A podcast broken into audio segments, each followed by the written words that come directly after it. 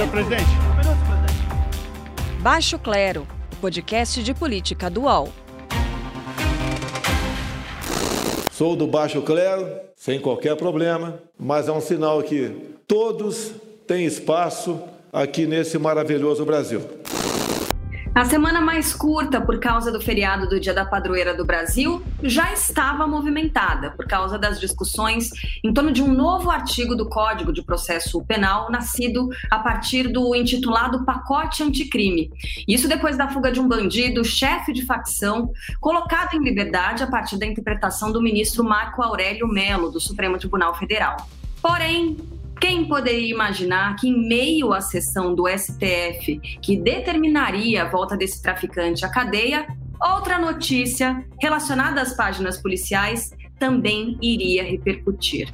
Um parlamentar flagrado com dinheiro sujo, literalmente. A certeza da impunidade tem sido um incentivo irresistível para os corruptos em geral Ainda hoje, pela manhã cedo, eu mesmo supervisionei uma operação de busca e apreensão em residência de um agente público flagrado com dinheiros desviado de verbas federais que foram remetidas para o Estado da Federação. Desviar dinheiros da saúde em plena pandemia, presidente, é mais do que corrupção e chega bem próximo do assassinato.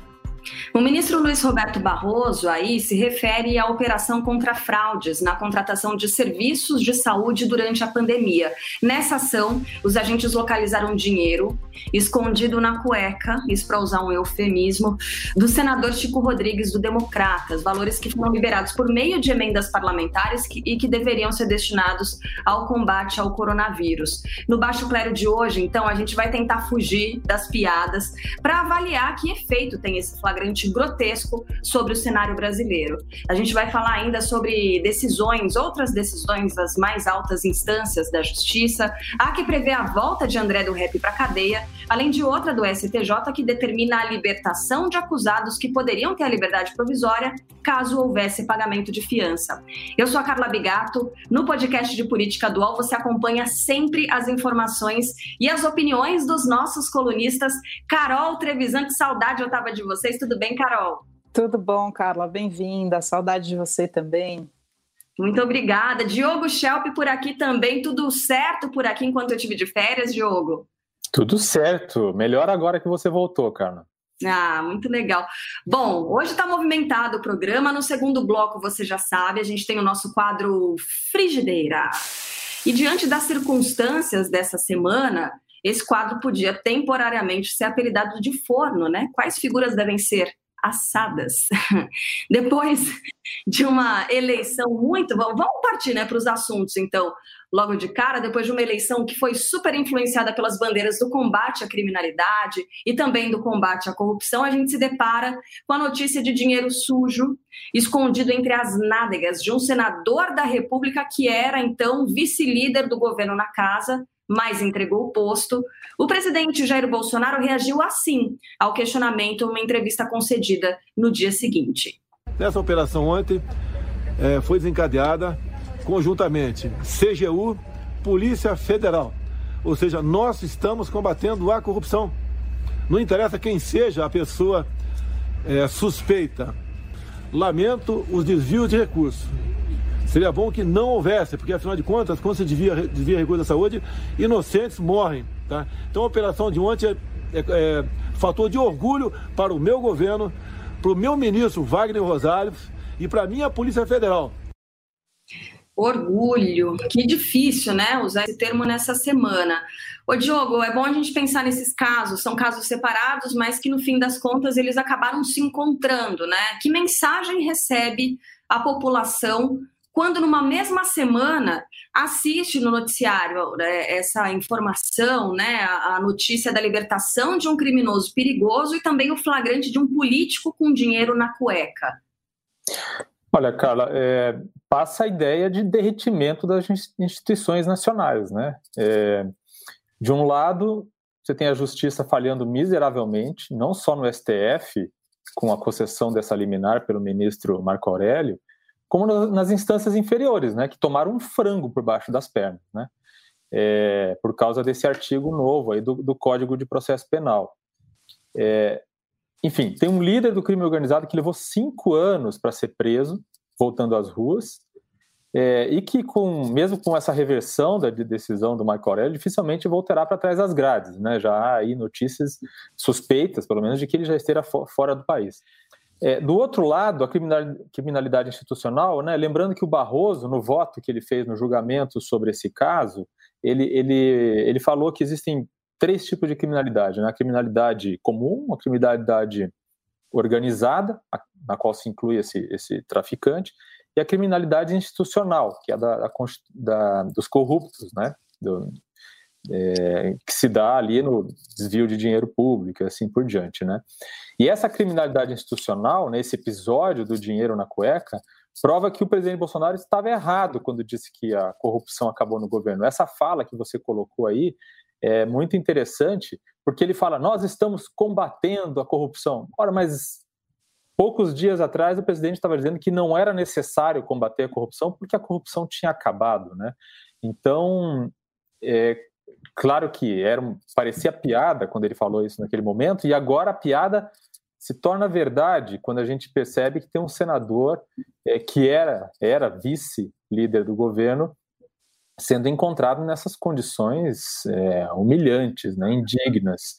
É, e uma outra coisa interessante é que o presidente Bolsonaro deu uma saída honrosa para o senador que era vice que era vice líder de governo do, é, no Senado, né?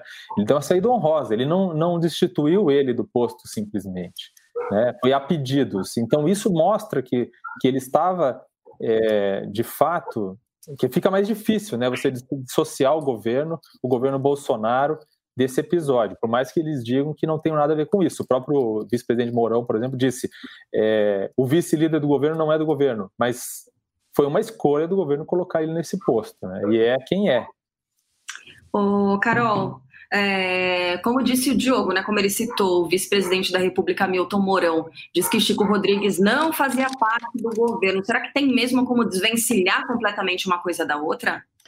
Então, Carla, ele, de fato, ele não fazia parte do governo porque ele não era um um quadro assim como ministro né, do governo, mas ele era o maior aliado do governo no Senado. Um levantamento que o Congresso em Foco fez mostrou que ele estava alinhado com o presidente Bolsonaro em 97% das votações no plenário, né? enquanto a média do Senado era 87%. Então ele é o maior é, aliado do governo Bolsonaro. Portanto, tem sim uma conexão com o governo, mesmo o, o, o vice-presidente Mourão querendo é, sair um pouco desse foco, né? Para mim, tem sim. Carla, é, posso acrescentar uma coisa? Claro. É, não, porque a gente está falando de como que esses, esses episódios se conectam, né? O episódio uhum. do, do, da, da libertação ali do, do traficante do PCC e esse episódio do, do senador que foi pego com dinheiro na cueca. É. Ele também, esses dois episódios também estão ligados por uma outra decisão desastrosa do STF, que foi a proibição da prisão antes do trânsito em julgado, né? É, antes de se esgotarem os recursos. Né? Essa, essa decisão do STF, do ano passado, ela beneficiou o ex-presidiário Luiz Inácio Lula da Silva e agora beneficia também o líder do PCC, que também, assim como Lula, já havia sido, já foi condenado em segunda instância também. Então essa é a justiça que nós temos, é uma justiça que quem tem dinheiro para esgotar os recursos fica impune, né? E mesmo quando é, alguém que não tem esses recursos chega ao STF, acaba se dando mal. A gente tem que lembrar o episódio recente de uma decisão da, da ministra Rosa Weber, em que o STF negou uma liminar para soltar um homem que tinha roubado dois shampoos no valor de 10 reais né, um contexto jurídico diferente, mas que reforça essa ideia de elitismo é, do sistema de punição de crimes no Brasil. Um elitismo que vale tanto para criminalidade institucional, nas palavras do, do ministro Barroso, como para criminalidade organizada, do crime organizado. Uhum. Pois é. E aí o próprio ministro Barroso, né, fez questão de colocar, de associar uma coisa a outra também nesse durante o julgamento é, do que, na verdade, determinou a volta, né, para cadeia do André do Rep, um cara que está foragido. Então, na verdade, foi um julgamento para criar precedente, né, para criar jurisprudência para os próximos casos. Voltando ainda para o caso da cueca, gente, é, o fato de o senador empregar primo dos filhos do presidente da República. Será que isso compromete a imagem da família? Será que isso pode ter algum efeito sobre o processo eleitoral desse ano? Porque a gente tem é, a imagem do Bolsonaro sendo usado por, usada por diversos candidatos nas eleições municipais, né? muito embora o presidente da República seja essa figura nacional, é, regionalmente a imagem dele está sendo usada também é, durante as campanhas. Diogo, você acha que pode ter algum tipo de interferência depois dessa situação vexatória envolvendo o nome da família, envolvendo o primo né, dos filhos do Bolsonaro? É, eu, é, então, esse é mais essa, essa, o fato desse primo do, que é muito próximo do Carlos Bolsonaro, né? É, e lembrando, o Léo Índio, né? A gente está falando do, do, do primo muito próximo do Carlos Bolsonaro e que no início do governo, em 2019, ele tinha uma das coisas que chamou a atenção, ele sem nenhuma função no governo, ele tinha trânsito livre no Palácio do Planalto, né? Então, é, depois que isso é, virou ali uma espécie de, de, questão ali no governo, esse trânsito livre que ele tinha, é, então ele passou a ser empregado no, no, gabinete desse senador. Então isso prova mais uma vez que não que não é assim tão simples para a família Bolsonaro se desvencilhar desse episódio é, desse senador pego com dinheiro na cueca. A Carol, inclusive, ela tinha separado uma fala do presidente da República. Isso é de 2016, né, Carol? Isso, 2016. Podemos ouvir? Presidencialismo de colisão não é vale tudo, não. Jogar ministério para cima e enfiar dinheiro na cueca de assessor parlamentar. Não é isso, não. Parece que cuspiu para cima, na verdade, né? O presidente da República, Carol. Que coisa, que ironia do destino. Esse ano de 2020 está pregando peças em todo mundo. É brincadeira, gente. Mas eu, vou, eu queria, queria juntar mesmo essas duas, esses dois fatos que aconteceram né, nesses últimos dois dias. Hoje é quinta-feira, é, quando a gente está gravando o Baixo Clero, né? Mas tem duas questões que eu queria falar sobre isso. Né? Primeiro, quando o Bolsonaro se. É, ele falou cinco vezes no plenário da Câmara sobre o caso que envolvia um assessor do deputado José Guimarães em 2005, que era a história da cueca, dos dólares na cueca, né? Vamos só esclarecer que o deputado do PT, José Guimarães, foi é, esse, esse inquérito ele foi excluído do processo por falta de provas, né? Então não dava para o Bolsonaro ficar repetindo isso, muito menos o Eduardo Bolsonaro, que também recentemente falou sobre isso. Mas tem uma outra questão que é, é a seguinte, né? A gente está nesse momento falando de judiciário, de punição, né? A punição deveria ser realmente mais é, exemplar nesses casos de que envolvem o coronavírus, como disse o, o, ministro Barroso, né? Porque você cometer roubar dinheiro num momento como esse é muito complicado, né? E só que a gente vê que no Brasil não, não tem adiantado isso. Teve a Lava Jato, Bolsonaro disse que a Lava Jato acabou, a Lava Jato é, realmente está enfraquecida. Mas isso não quer dizer que a corrupção terminou, né? Como a gente está vendo agora, a corrupção continua acontecendo e está acontecendo muito durante a pandemia. Esses dois fatores são muito, muito graves, assim. Você juntar um momento de calamidade pública em que você é, relaxa esses é, meios de fiscalização de obter financiamento e recurso público para cometer corrupção. O que será que está acontecendo? Né? O que leva é, o, nosso país a ser um país com corrupção, uma coisa endêmica, né? Será que é, são os meios de fiscalização? Será o que será que acontece? Porque não, não bastou a Lava Jato fazer uma série de punições, inclusive é, ser abusiva em alguma delas para diminuir a corrupção e ela não acabou. A gente está vendo isso. A outra questão que eu queria juntar com isso é o fato de que é, é, esse julgamento nos prêmios sobre o André do, do rap está acontecendo é, sobre um, um, ponto muito importante, né? Então, é, a gente não pode que as pessoas fiquem em prisão, prisão provisória e cautelar por mais de 90 dias. Isso é, não, não pode, isso é irregular. Então, deveria ter o quê? Sempre uma revisão disso. Mas fazer essa discussão baseado num caso que é tão emblemático é complicado, porque a gente junta outras questões, a opinião pública fica muito mais, é, é, os juízes ficam muito mais também suscetíveis à opinião pública, é, não é uma tradição soltar as pessoas, né? A gente tem um sistema que encarcera as pessoas em massa. Então, isso seria muito importante de ser revisto, né? Algumas coisas estão aparecendo nesse julgamento, Carla. Acho que a gente vai falar disso agora, né? É, é, bom, o destaque no início da semana eram justamente os criminosos comuns, né, sem o chamado foro por prerrogativa de função, mas aí as discussões mobilizaram as, as instâncias mais altas do nosso judiciário. Uh, a gente vai então agora para essas divergências né, entre os ministros do Supremo.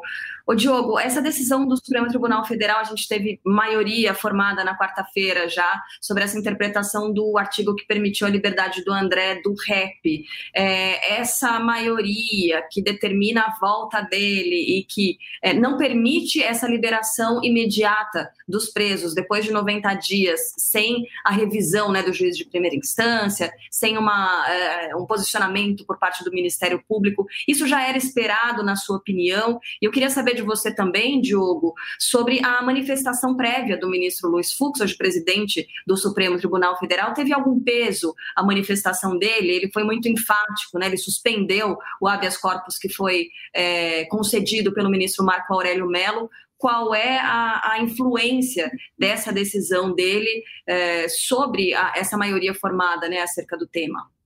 É, o Fux ele lembrou ele lembrou várias vezes, ele repetiu isso seguidas vezes na manifestação dele, o fato de que o André do Rap já tinha condenações, ele repetiu a palavra crime hediondo, crime hediondo diversas vezes, repetiu várias vezes a pena que o André do Rap tinha pego. Enfim, ele tentou demonstrar, de maneira muito enfática, que o André do Rap é um criminoso de alta periculosidade. É, esse artigo novo, do, que é um artigo recente do, do, do Código de Processo Penal, é, ele tem, como, como a Carol falou, ele tem o objetivo de. Foi pensado para não deixar apodrecer na cadeia pessoas que estão em, em prisão provisória, né, sem que haja uma revisão periódica dos motivos que existiriam para manter essa pessoa presa. É, o André do Rep, ele é claramente uma, um exemplo de alguém é, que deve permanecer preso. Ele passou cinco anos foragido, é, ele tem recursos para dar no pé do país, é, e ele, obviamente, é líder de uma, de uma, de uma facção criminosa poderosíssima, a mais poderosa do país. Né? É, o Marco Aurélio não viu nada disso na decisão dele.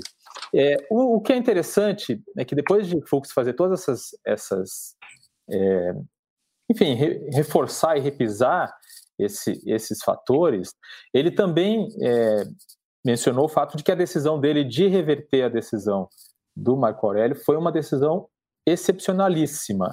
E os, quem votou em, na, na sequência acompanhou ele nesse voto. Eu concordo com a Carol que esse episódio teve um clamor popular muito grande por ter sido quem foi, é, mas acredito que, apesar do prejuízo para a sociedade, é, foi importante é, que o STF dis discutisse esse ponto e esse, esse artigo, a interpretação desse artigo, é, porque isso obviamente vai valer para outros casos, né? E uma, uma coisa importante é que eles disseram, por exemplo, Barroso é, e outros reforçaram essa ideia de que o artigo não diz que a liberdade, a liberação dos presos tem que ser é automática se o prazo não for cumprido pela justiça. Então, esse é um ponto importante que, que deve ser aplicado nos, nos outros casos. Bom, é, é, muito difícil discutir né, esse tipo de é, tema diante de um caso de tanta repercussão e cujo clamor popular acaba influenciando o julgamento de alguma forma, como vocês dois disseram. Mas aí, ó, uma pimentinha aqui para a gente discutir. O ministro Marco Aurélio Mello, ele é expert nesse tipo de coisa, né? De levantar as lebres das formas mais polêmicas, né?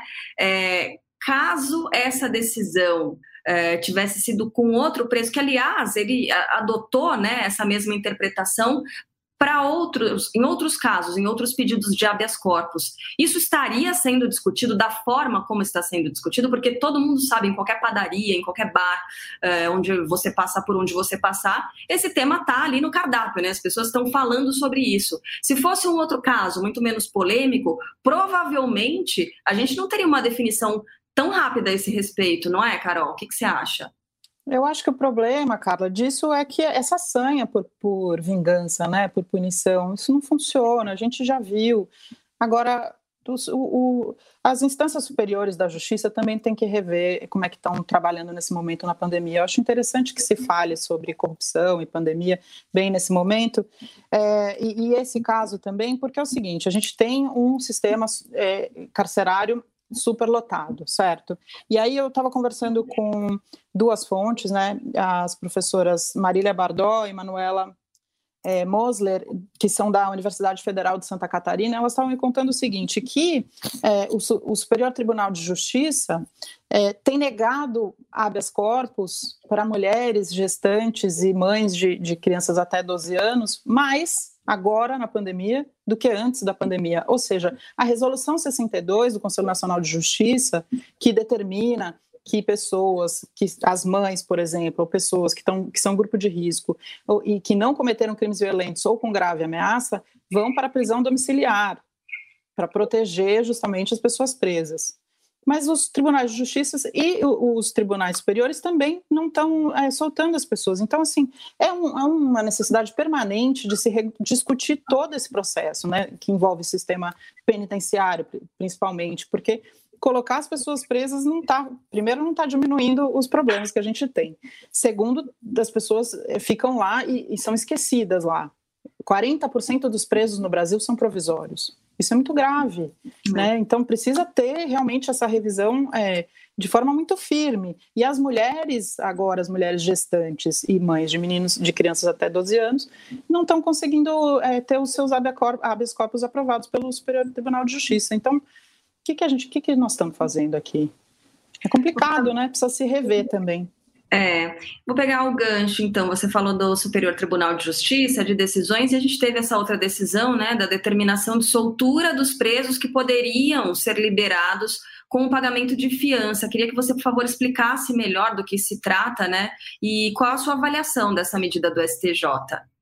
Então, essa medida ela é importantíssima, mas ela é porque assim ela obriga com, a, com essa medida do STJ ela obriga a fazer uma coisa que deveria ser feita, né? Que, em caso de pandemia, soltasse as pessoas que estão em prisão provisória e não têm dinheiro para pagar fiança, porque as pessoas que têm dinheiro para pagar fiança pagaram a fiança e estão em liberdade. Entende?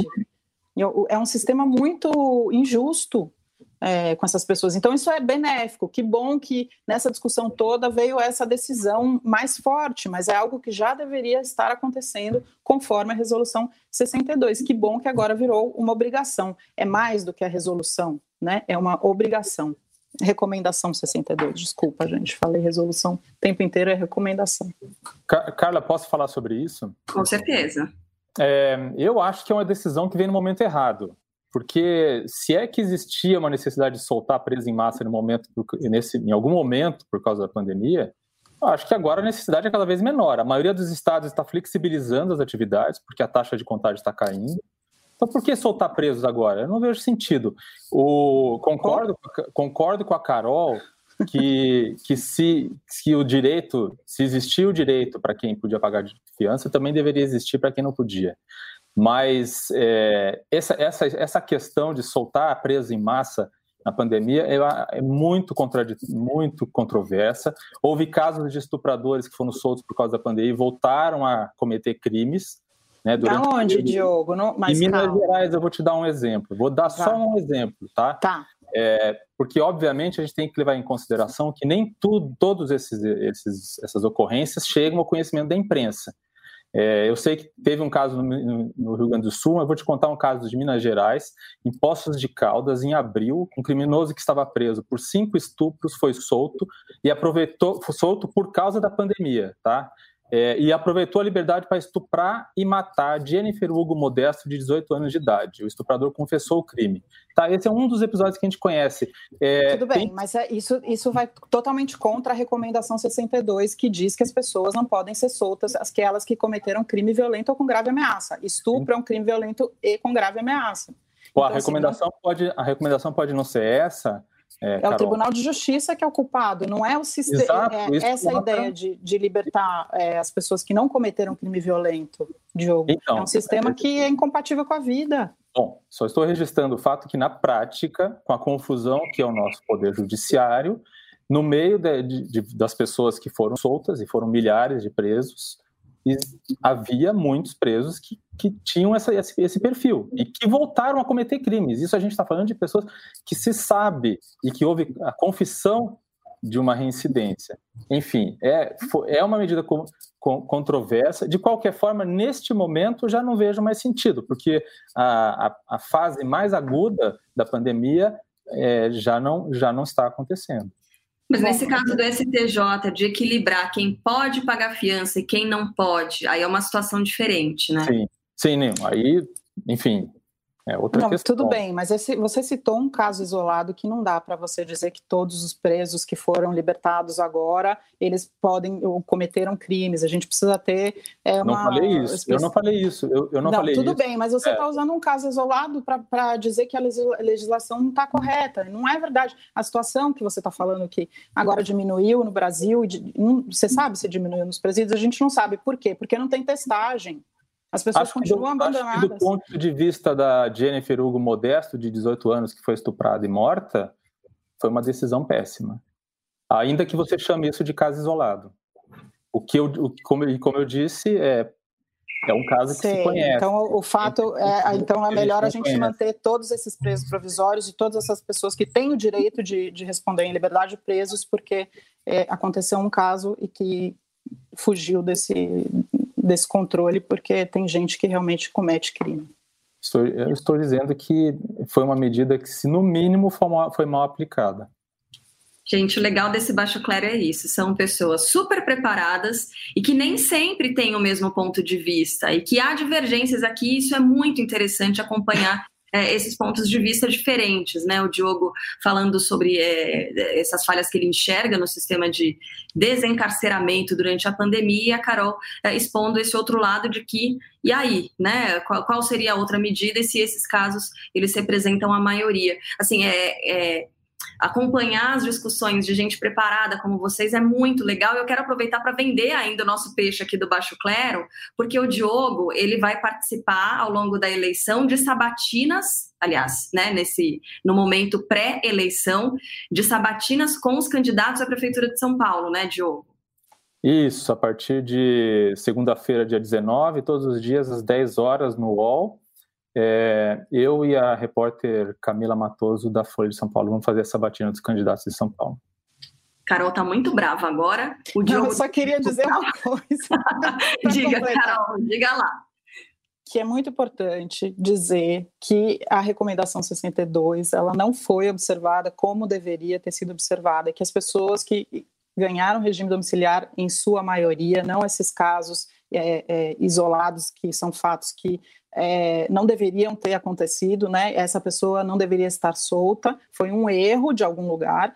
Eu só queria dizer que as pessoas que foram soltas, essas milhares que você falou, Diogo, são as mesmas milhares que elas são soltas é, é, todo mês, porque é, elas têm direito a isso, né? Então acho que é muito perigoso a gente tentar falar em cima de um caso que envolve é, tanta emoção, né? Como um estupro e morte, né?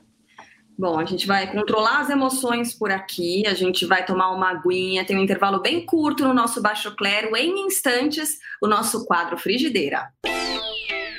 Posse de Bola é o podcast semanal do All Sport sobre futebol.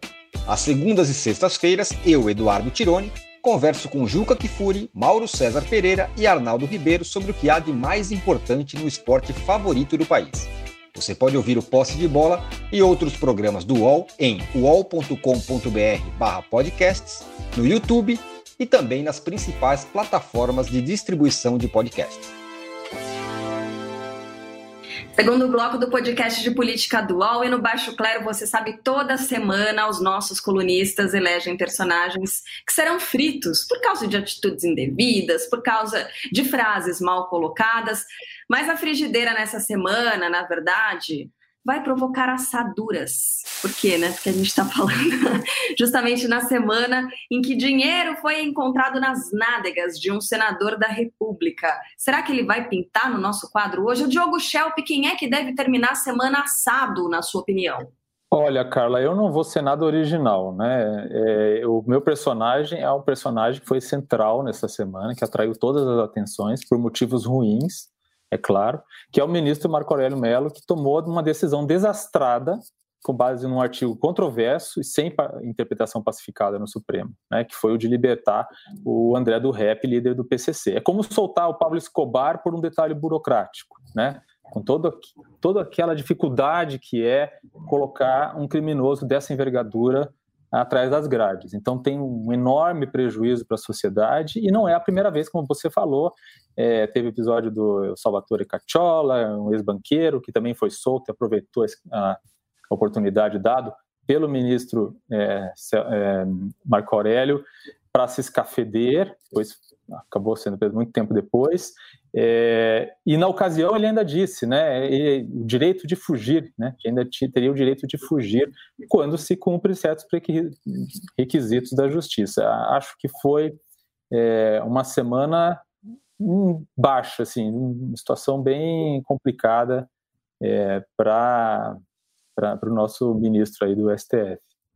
Tá aí, hein? Será que André do Rap estaria em Mônaco, né? Porque o Salvatore Cacciola foi é, localizado em Mônaco, né? E foi preso novamente. É uma boa. Atibaia ou Mônaco? Essas são as minhas. Carol Trevisan, e aí? Quem é que termina a semana assado para você? Bom, querida, minha frigideira dessa semana foi uma semana difícil, porque tinha muitos candidatos, como todas as semanas tem sido, mas essa semana eu vou colocar na frigideira o candidato à Prefeitura de São Paulo, Celso Russomano, do Republicanos, pela declaração que ele deu acerca do coronavírus e da população de rua é, de São Paulo. Ele disse que são pessoas é, mais resistentes do que a gente, né? Se colocando como eu eu sou uns e a gente é de um lado e eles estão de outro lado, mas também porque isso demonstra uma total falta de inabilidade para lidar com um problema muito grave na cidade de São Paulo, que é a questão das pessoas em situação de rua, são aqui, o último censo demonstra que são 24.344 pessoas em situação de rua em São Paulo. O que ele vai fazer então? Vai deixar essas pessoas morrerem? Vai deixar as pessoas sem ter acesso a banho, sem acesso a um lugar para dormir? Então, ele disse que foi tirado de contexto, mas eu acho que ele fez essa fala muito mais para se alinhar ao presidente Jair Bolsonaro, que também disse que aqui no Brasil, né, pessoas que mergulham no esgoto não pegam doenças, né? Se referindo à população é, mais pobre. Então, é por isso que Celso Russomano vai para minha frigideira essa semana. Tá apoiado. Tem muito mais cara de estratégia do que frase tirada de contexto, realmente. Bom, o nosso Baixo Clero de hoje fica por aqui, dessa semana. Foi muito quente, né? Discussões acaloradas aqui da Carol Trevisan e do Diogo Schelp. Na semana que vem tem mais. Você pode participar sempre pelos perfis do UOL Notícias, arroba UOL Notícias no Twitter, no Instagram. É só mandar mensagem pra gente. Carol, um beijo para você. Até semana que vem. Beijo, querida. Beijo para todo mundo. Tchau, Até mais, gente. Até mais. Beijo, gente. Até mais. Baixo Clero tem a apresentação de Carla Bigato, Maria Carolina Trevisan e Diogo Schelp. Produção: Laura Capanema. Redação: Luana Massuela. Edição de áudio: João Pedro Pinheiro. Coordenação de Juliana Carpanês e Marco Sérgio Silva. Está encerrada a